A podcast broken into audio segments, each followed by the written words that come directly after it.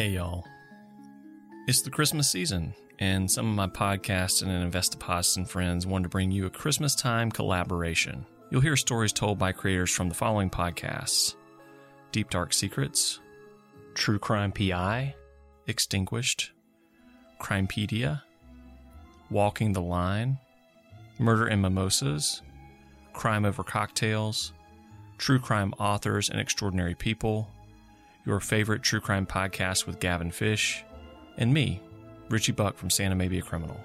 I'm going to remind you what I always remind you, but this right here is what we in the biz call a trigger warning. So here goes. This podcast contains talk about criminal activity, including violence and murder. It may include a few cuss words, and it's probably not appropriate for your youngins, so you might want to earmuff them or send them outside to play. Now, before we get started, I want to mention three more things. I know, get to it, Buck, but we Southerners like to talk. First up, any opinions in these stories are solely those of the specific creators presenting the story. Suspects mentioned in these tales are considered innocent unless proven guilty in a court of law, and these are real stories about real people. People who experience unimaginable horror and tragedy. The most important thing we can do to honor the victims and the families of these stories is play an active role in our justice system, remain vigilant in our understanding of our surroundings, and support organizations that work to make sure these stories remain the exception and not the rule. And just so you know, some of these stories are going to be long, some of them are going to be short, but you never know what you're going to get until you tune in. Thanks for listening. Hey there, I'm LaDonna Humphrey. And I'm Amy Smith. We're the host of the Deep Dark Secrets podcast. And as part of the 12 Days of Christmas podcast collaboration, we're here to present the story of Ernest Wholaver, the man who murdered his family on Christmas Eve. Let's dive right in. In July of 2002, Ernest Wholaver Jr. was charged with multiple sexual offenses for alleged abuse that involved his two daughters, Victoria and Elizabeth. As a result of his actions, Jane Wholaver, Ernest's wife, obtained an order of protection under the Abuse Act in order to keep her minor daughter, then age 15, safe from Ernest. As part of this order, Ernest was evicted from the family's residence. He was also prohibited from possessing or acquiring firearms. As a result of the order, Ernest moved in with his mother, father, and younger brother Scott. But he was anything but happy about this move. Seething with quiet rage, Ernest somehow convinced his younger brother to take him back to his house just after midnight on December 24th, 2002. And while his brother waited in the vehicle about a block away, Ernest approached the family home. He first cut the telephone wires, and then he forced his way into the house. Once inside, he did the unthinkable. He shot his wife, Jean, and his daughters, Victoria and Elizabeth, to death. And he left Victoria's 9-month-old daughter, Madison, his granddaughter, alive. She was alone and unattended, left to cry next to her mother's dead body.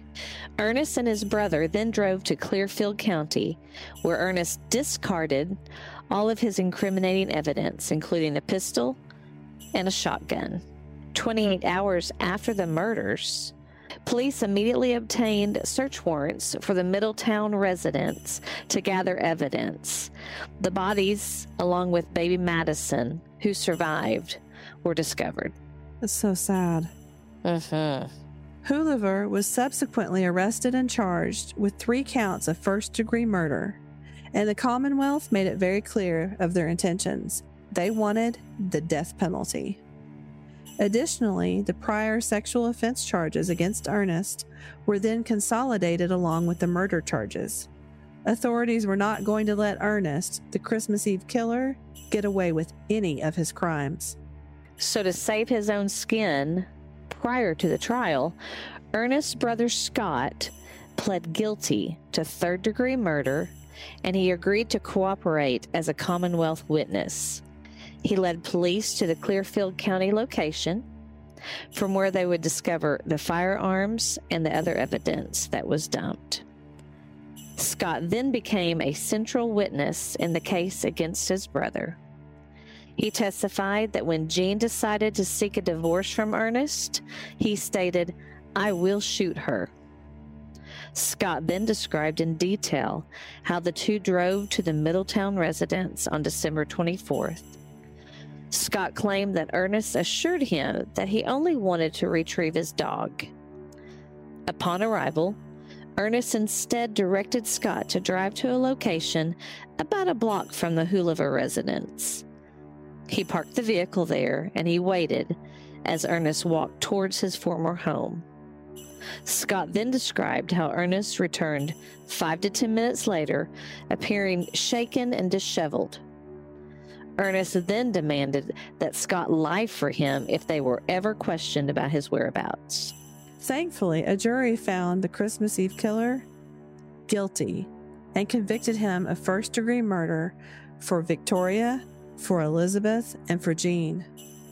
He was also convicted of conspiracy, reckless endangerment of Madison, breaking and entering, and criminal solicitation. Oddly enough, he was acquitted of the sexual offenses. The jury unanimously decided upon this punishment. They gave him 3 death sentences for his crimes. A death sentence for killing Victoria, a death sentence for killing Elizabeth, and a death sentence for killing Jean. According to authorities, Ernest has never, ever accepted responsibility and never has expressed remorse for his crimes. And here, almost 21 years later, he continues to sit on death row at SCI Phoenix, just outside of Philadelphia. Wow, so many years, and he's still alive.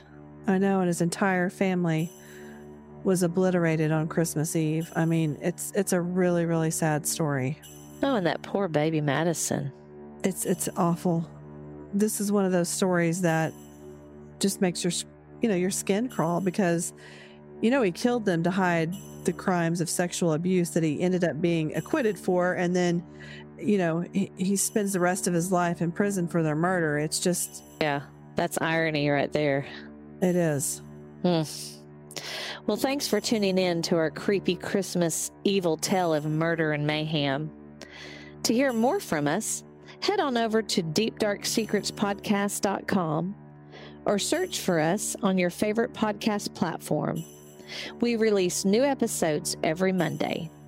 So until next time, stay safe and remember, keep your lights on.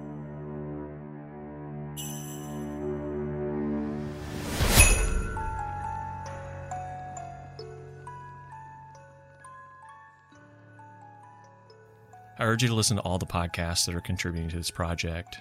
Deep Dark Secrets, True Crime P.I., Extinguished, Crimepedia, Walking the Line, Murder and Mimosas, Crime Over Cocktails, True Crime Authors and Extraordinary People, your favorite true crime podcast with Gavin Fish, and of course, Santa Maybe, a Criminal. Now, remember, always, always, always... be nice.